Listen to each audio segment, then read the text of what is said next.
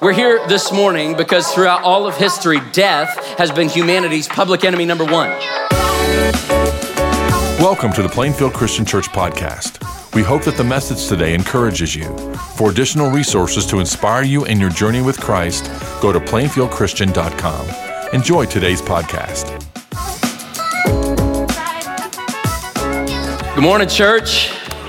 Uh, my name's Luke. I get to be one of the ministers here at Plainfield Christian Church. If you're new with us today, or if you are joining us online this morning, welcome. Uh, we're glad that you're here. We look forward uh, to meeting you. Um, I'm also a dad, and so I recognize y'all look good this morning. Y'all look really good. Can I just say that? You clean up, okay? And I know, like Sunday mornings in our house, I don't know if your house is like this, but Sunday mornings can be complete anarchy. I don't know about you guys, but it just, I know the sheer amount of chaos you had to endure to get looking this good and get here on time. So well done. We are glad that you're you're here. And because I'm a dad, um, have you heard the one about the burglar?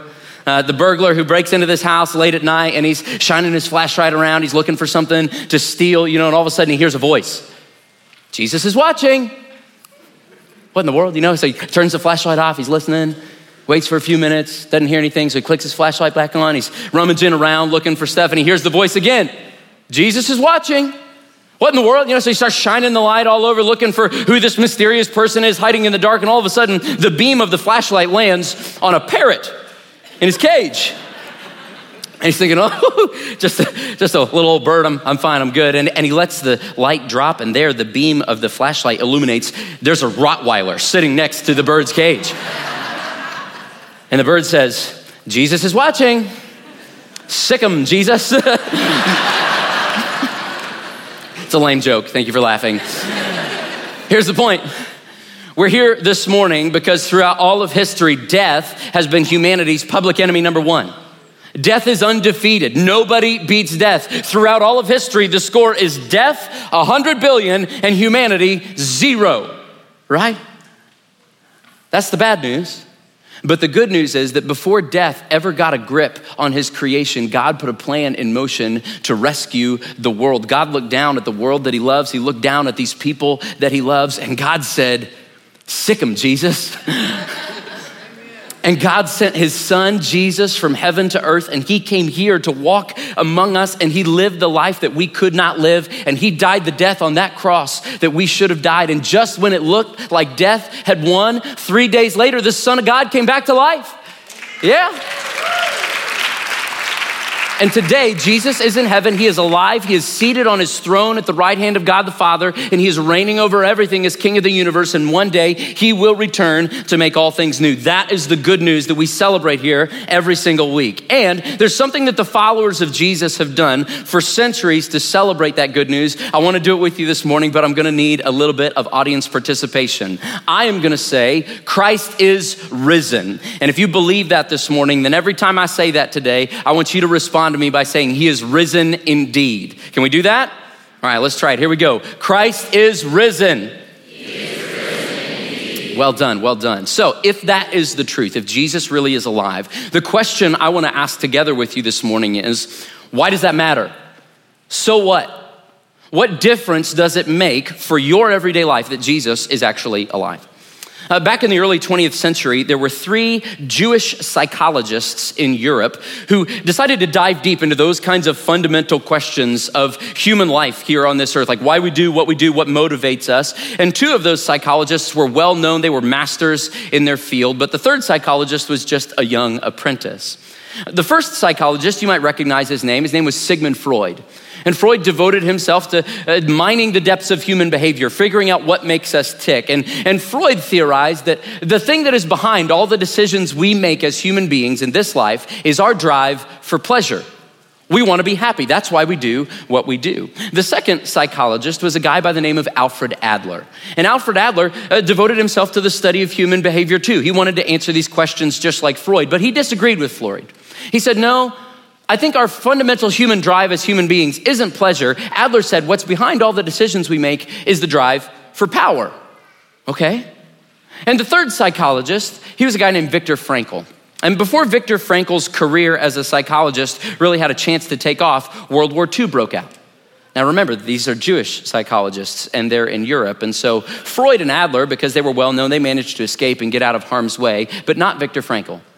Viktor Frankl was arrested. He was thrown into a concentration camp where he remained for four years throughout the course of the war. After enduring unspeakable horrors, after the war ended, Viktor Frankl got out of the concentration camp. He resumed his career as a psychologist, asking these critical questions. And as he reflected on his time in the concentration camp, he realized something strange. He realized that a lot of the time, the people you'd expect to survive the concentration camp weren't the ones who actually did. Like a lot of the time, you'd expect these people who are physically strong to make it, but they ended up withering away and, and not surviving. And yet, there were a lot of people who were physically weak who managed to endure and to survive. What was that? What was the difference? And so Viktor Frankl looked back at the theories of Freud and Adler to try to find out, but, but he realized that they were both wrong. Neither one of them answered it. Like it couldn't be pleasure there's no pleasure to be had in the concentration camp. That couldn't be what got them through. It couldn't be power. There was no power or influence to be had there. That couldn't be what helped them endure. And so, in his book, Man's Search for Meaning, Viktor Frankl argues that our fundamental need and drive as human beings isn't pleasure, it isn't power, it's hope. We need hope. That's, that's what gets us through. And I hope that that's why you're here today. I don't know what kind of season of life you're in this morning. Maybe you're in a good season, things are going well, you've got uh, good relationships in the family, your finances are in order, You've got good friendships, you've got meaningful work that you get to devote yourself to. Maybe you're in a good season, and if that's you, I'm genuinely happy for you. And I also want to point you today to the deeper and most ultimate reason you have for living. But maybe you're here this morning and you're not in a good season. And maybe you're here today and you're tired, or you don't even know why you're here, or you don't know how to fix, fix things with your spouse, or you got a kid who's wandering away and you don't know what to do with them, or, or money's tight because the market's going crazy and gas is like $47 a gallon right now, and, and you don't know what you're gonna do, or you've got some habits that you can't kick, or your mind is plagued by depression or anxiety. Maybe you've even had some dark thoughts. Maybe you're just lonely. Or maybe on paper, your life looks pretty good right now. Seems like you should be having it all together, and yet there's just something still gnawing inside of you. You're just not satisfied. You're looking for something more. And whatever season of your life you're in today, the, the voices around you out there are gonna tell you to chase pleasure and power to satisfy that thirst. But I'm here to tell you that you need something deeper. You need something transcendent. You need hope. We need hope. And the reason that we're here this morning is because that hope is not a fantasy. Spoiler alert, our hope is that Jesus is alive. Christ is risen. hey, you're quick learners. Well done, well done. Good job. That's the truth that we celebrate here every week together as a church. And yet I've become convicted lately that most people here in Hendricks County that I talk to have at least kind of a face value understanding of that Jesus died for them and what that means. And yet, most people I talk to do not have a face value understanding of what it actually means for their life. The take home value of the reality that Jesus rose from the dead and that he's still alive today. The resurrection kind of gets treated like, you know, it's, you know, Neil Armstrong landed on the moon in 1969. Like it's this amazing thing that happened back here in the past that doesn't really have any bearing on how I live in the present. But I, what I want to argue this morning is that if this is true, if Jesus really is alive, it changes everything. And it demands a response from us. I heard the story of a, a, lady who looked out the window and she was horrified to see her German shepherd shaking the life out of her neighbor's beloved pet rabbit. So the lady grabs a broom, you know, runs outside to the backyard, smacks her dog a few times until the dog drops the rabbit. And by this point, I mean, this rabbit is just all covered in dirt and gross and extremely dead. And so she kind of like scoops up the rabbit, you know, takes him inside, flops him over in the shower, turns the water on, lets the water start cleaning this rabbit off. And eventually she kind of scrapes it like out onto the floor and starts drying it off with a hair dryer. Thank you. I'm sorry. gets the rabbit all cleaned up, and then she watches out the window waiting for her moment. And when she sees her neighbor go across the street to get the mail, the lady grabs the rabbit and runs out, hops the neighbor's fence, goes into the neighbor's backyard, and props up this rabbit corpse there in its cage. She had this rabbit looking good. I mean, fur combed, the whole nine yards, right? Runs back into her house and waits. And then, sure enough, a few minutes later, she hears this blood curdling scream. Lady, lady goes outside, Oh no, what's wrong? And the neighbor says, It's, it's Fluffy, my rabbit. He died two weeks ago and we buried him and now he's back.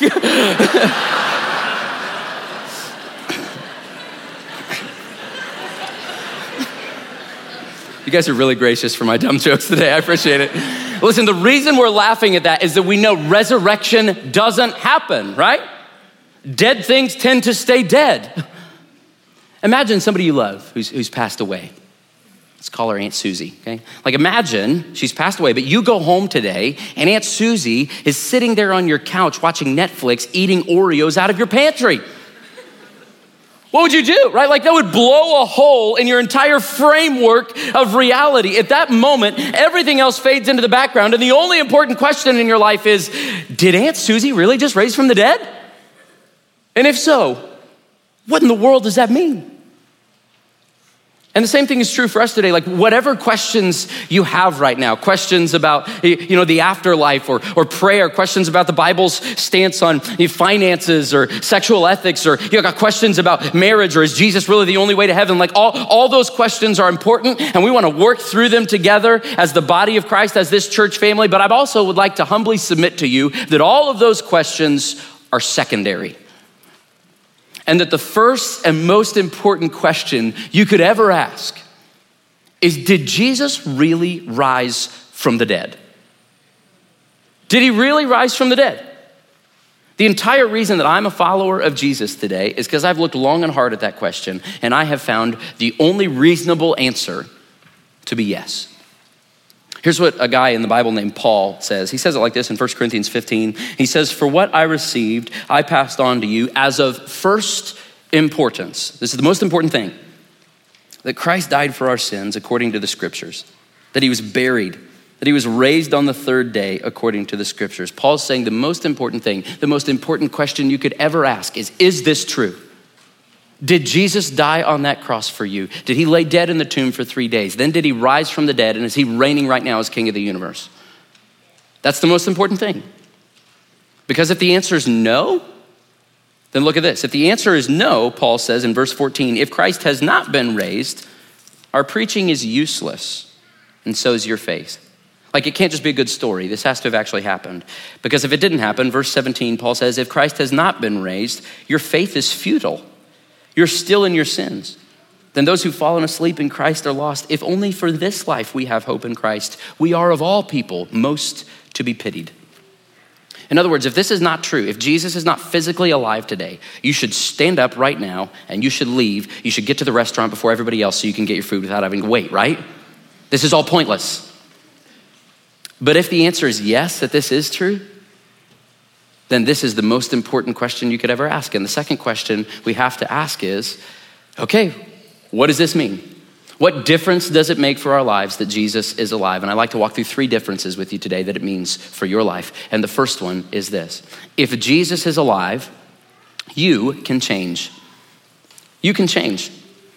Um, I don't know what kind of person you are, but me, I'm, i like to set goals. You know, maybe you're a New Year's resolution person, but all of us, we have these hopes and these dreams, right? Of who we want to be and, and what we want to do with our lives. And, and so we, we try hard to become this person. We try harder to do better. And we wake up in, this, in the morning and we say, okay, today is the day that I'm going to be different. And yet we're not, are we? Like, I'm, I'm still the same old me. I still snap at my kids. I still get frustrated at people who annoy me. I still get worked up and riled up by little things that shouldn't matter as much as they do. And I, I try harder, and sometimes I do better for a few days, but I keep on slipping back because I'm still me. So it begs the question like, is change really even possible? And if Jesus is alive, the answer is yes. Tomorrow morning, I'm going to hop on a plane and I'm going to go to Rome.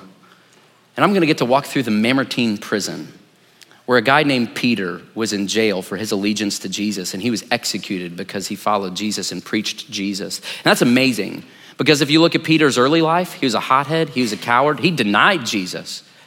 So, what changed in his life? He met the risen Jesus and he was changed.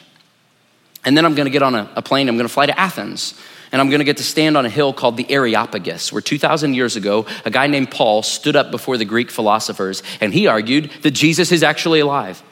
And that because Jesus has been risen from the dead, God has made Jesus Lord over everything. And that's amazing because just a few years before that, Paul had been the biggest opponent of Christianity. So, what changed in his life?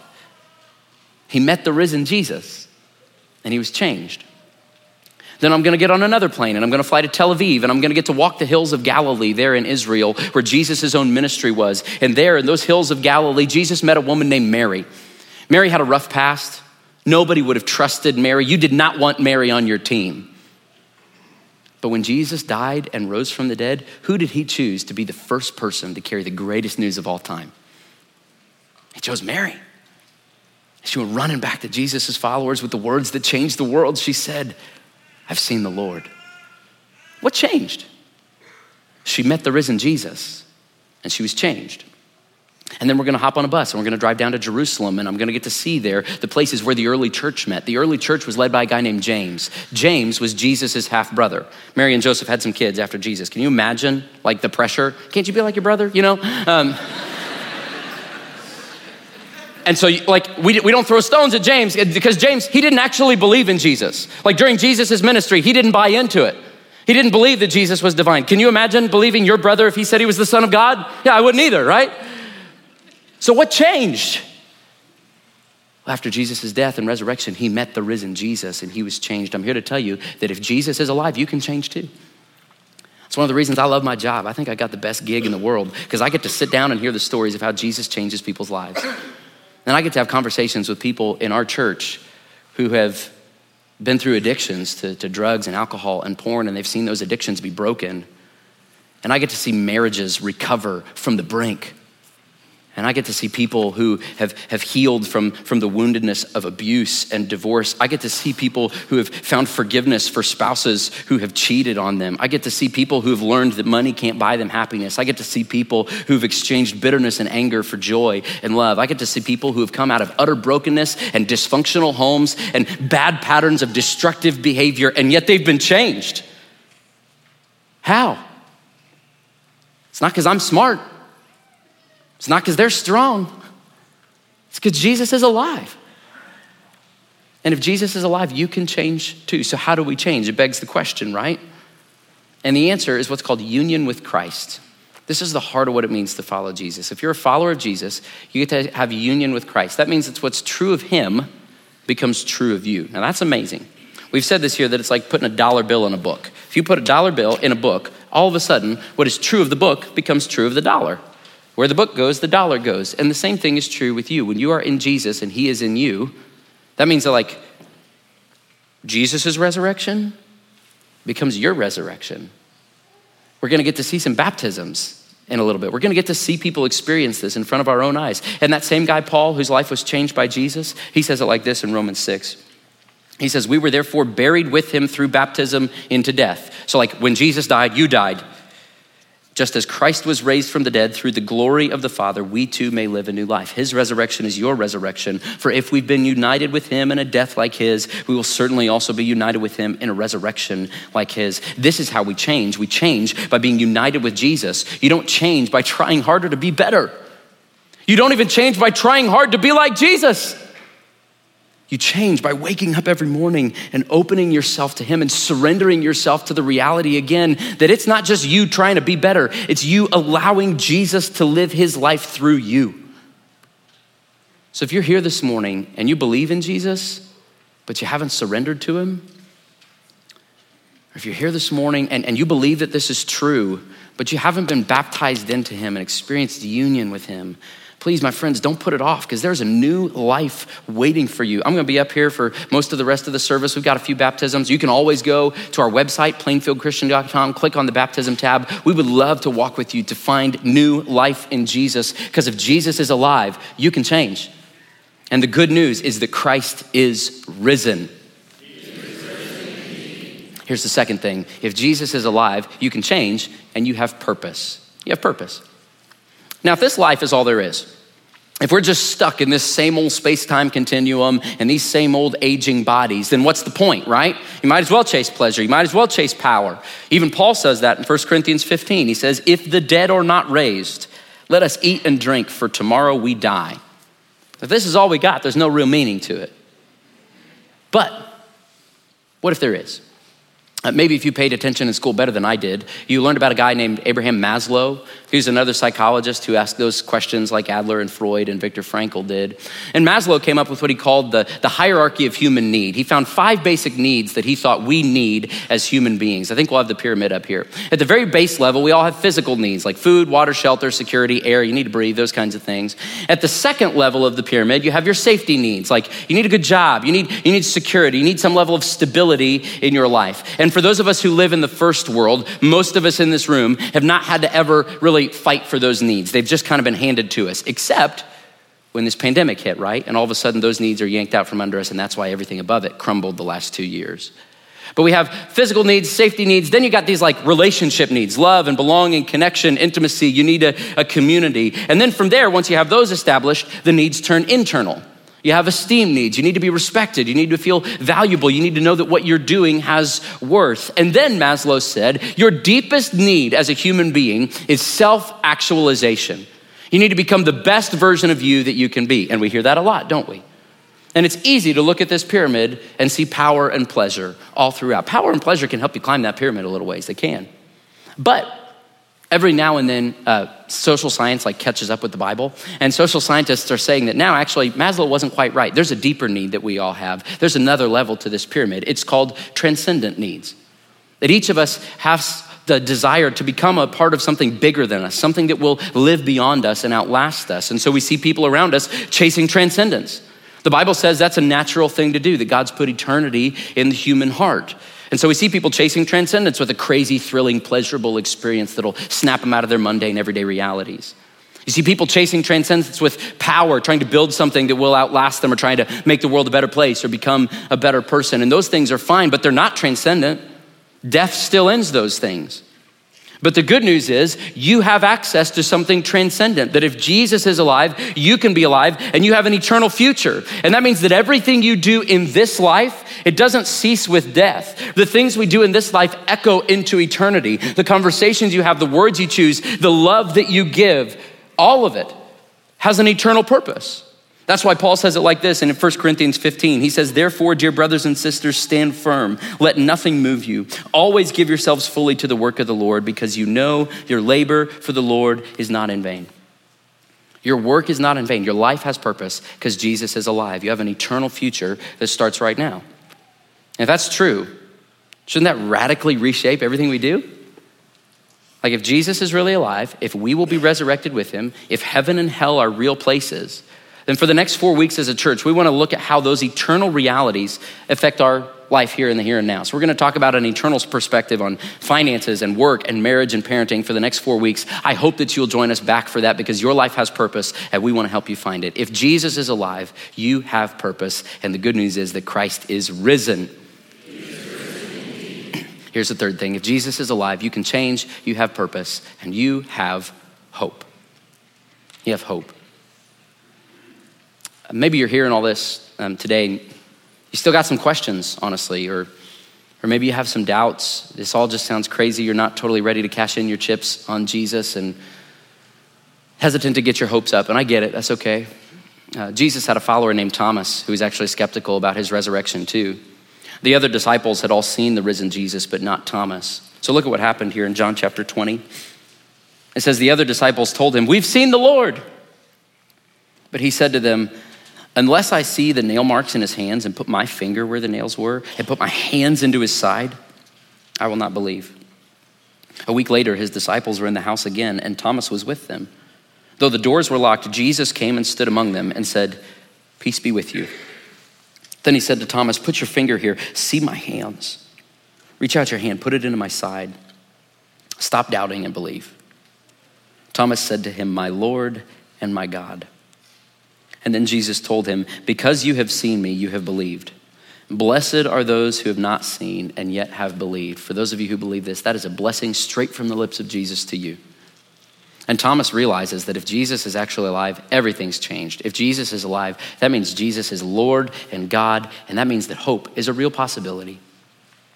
And if I could just crack the door on my heart for you this morning, I've been really burdened lately by the sheer number of people in Hendricks County who believe that Jesus is alive, and yet it hasn't made much of a difference in their everyday lives. The people who believe that this story is true, and yet they haven't done what Thomas did. They haven't fallen down and said, My Lord and my God. The people that I see who are burdened by shame and they are shackled and enslaved by fear and they are spending their years trying to ignore or outrun their own death or they are spinning their wheels chasing power and pleasure, trying to become something they can never be on their own. They can't chase transcendence with earthly means because there's no hope in it. But I'm encouraged when I see the lives of the people in this church who have built their life on this truth that Jesus is alive and Christ in them and it brings change to their lives and purpose to their work, and it brings them hope even in the face of death. This last week, I got to sit at the bedside of a woman who's dying, and it wasn't a time that's without grief. Death is the enemy. But the Bible says we don't grieve as those who are without hope. It wasn't a time of uncertainty or anxiety. It was a time of confidence and anticipation because this woman had lived her life clinging to Jesus. And so even in death, she's still clinging to him. And because it's alive, it was a moment of hope. And that's my story too. Um, I went through a season in college where I wrestled with my faith really deeply about whether or not to really cash in my chips on Jesus, if it was worth it, if it was real. And I asked two key questions that got me here. The same two questions I've asked you today. Question number one Is Jesus alive? And I looked at the story, I examined the evidence and what's happened since then, and I determined that the only reasonable answer is yes, he is. And so the second question is if that's true, what does that mean? And for me, that meant that all my other opinions, all my other doubts, all my other questions, everything else fell by the wayside because if Jesus is alive, that means he is worthy of my allegiance and my affection. Period. End of sentence. That's it. And that was good for me because in that same season, February of 2013, my mom started going through some health troubles. And I was there in the room when the doctor came in and said that word that everybody dreads to hear cancer. Um, and it wasn't good. And we didn't know how it was going to end. She was 46 years old, six kids at home. And I wrestled deeply with God. I stormed out one night. I put a hole in my parents' living room wall on the way out the door. And I just yelled at God. I didn't know what to do. God, how could you allow this to happen? But a few days later, some family friends came over and they gathered there in that same living room around my mom's chair. And in the face of the uncertainty and the pain, uh, they sang. They started singing about the hope they had in Jesus. And they sang words like, Amazing grace, how sweet the sound that saved a wretch like me. I once was lost, but now am found, was blind, but now I see. And they sang words like, Some glad morning, when this life is over, I'll fly away. And they sang words like, Bless the Lord, O my soul. O my soul, worship his holy name. And they sang words like, and on that day, when my strength is failing, when the end draws near and my time has come, still my soul will sing your praise unending 10,000 years and forevermore. And in that moment, the hope of resurrection pierced my soul. if you go to my parents' living room today, the hole is still in the wall. They haven't fixed it. but you know what's hanging over that hole? Family picture from Easter. this is our hope, church. Christ is our hope in life and death, and He is alive. And I want you to know that that same kind of unbreakable, unshakable, rock solid resurrection hope can be yours. Because that same guy named Peter, who had his life changed by Jesus, he wrote this in 1 Peter chapter 1. He said, Praise be to the God and Father of our Lord Jesus Christ. In His great mercy, He has given us new birth into a living hope through the resurrection of Jesus Christ from the dead and into an inheritance that can never perish, spoil, or fade. If Jesus is alive, then I want you to tattoo these words on your heart. If Jesus is alive, there's no such thing as hopeless. And Christ is risen. if you got communion on your way in, go ahead and take that out. Uh, we're going to see some people be baptized that Baptism and union with Christ, that's how you get into the family of God. But communion, this thing we do every week, this is the family meal. I'm going to give you a moment on your own to take the piece of bread, and that represents Jesus' body that was nailed to that cross so that you could be free. And then I'll pray, and we'll take the juice together that represents Jesus' blood that spilled from his side as he was whipped, as a crown of thorns was jammed on his head, as the spear pierced his side so that you could be washed clean in the sight of God. But we know his death wasn't the end of the story, was it? So let's tell him thank you. King Jesus, you are risen and you reign as king over everything. So, for those here today who are in you, I'm asking that you would fill their hearts with your hope, give them purpose for their life. And for those here, Lord, who need to fully surrender to you, Lord, bring them in, draw them close to you, and change us, God. We thank you for your death that has given us forgiveness. We thank you for your resurrection that has given us hope. It's in Jesus' name that all God's people said, Amen. This is the blood of Christ.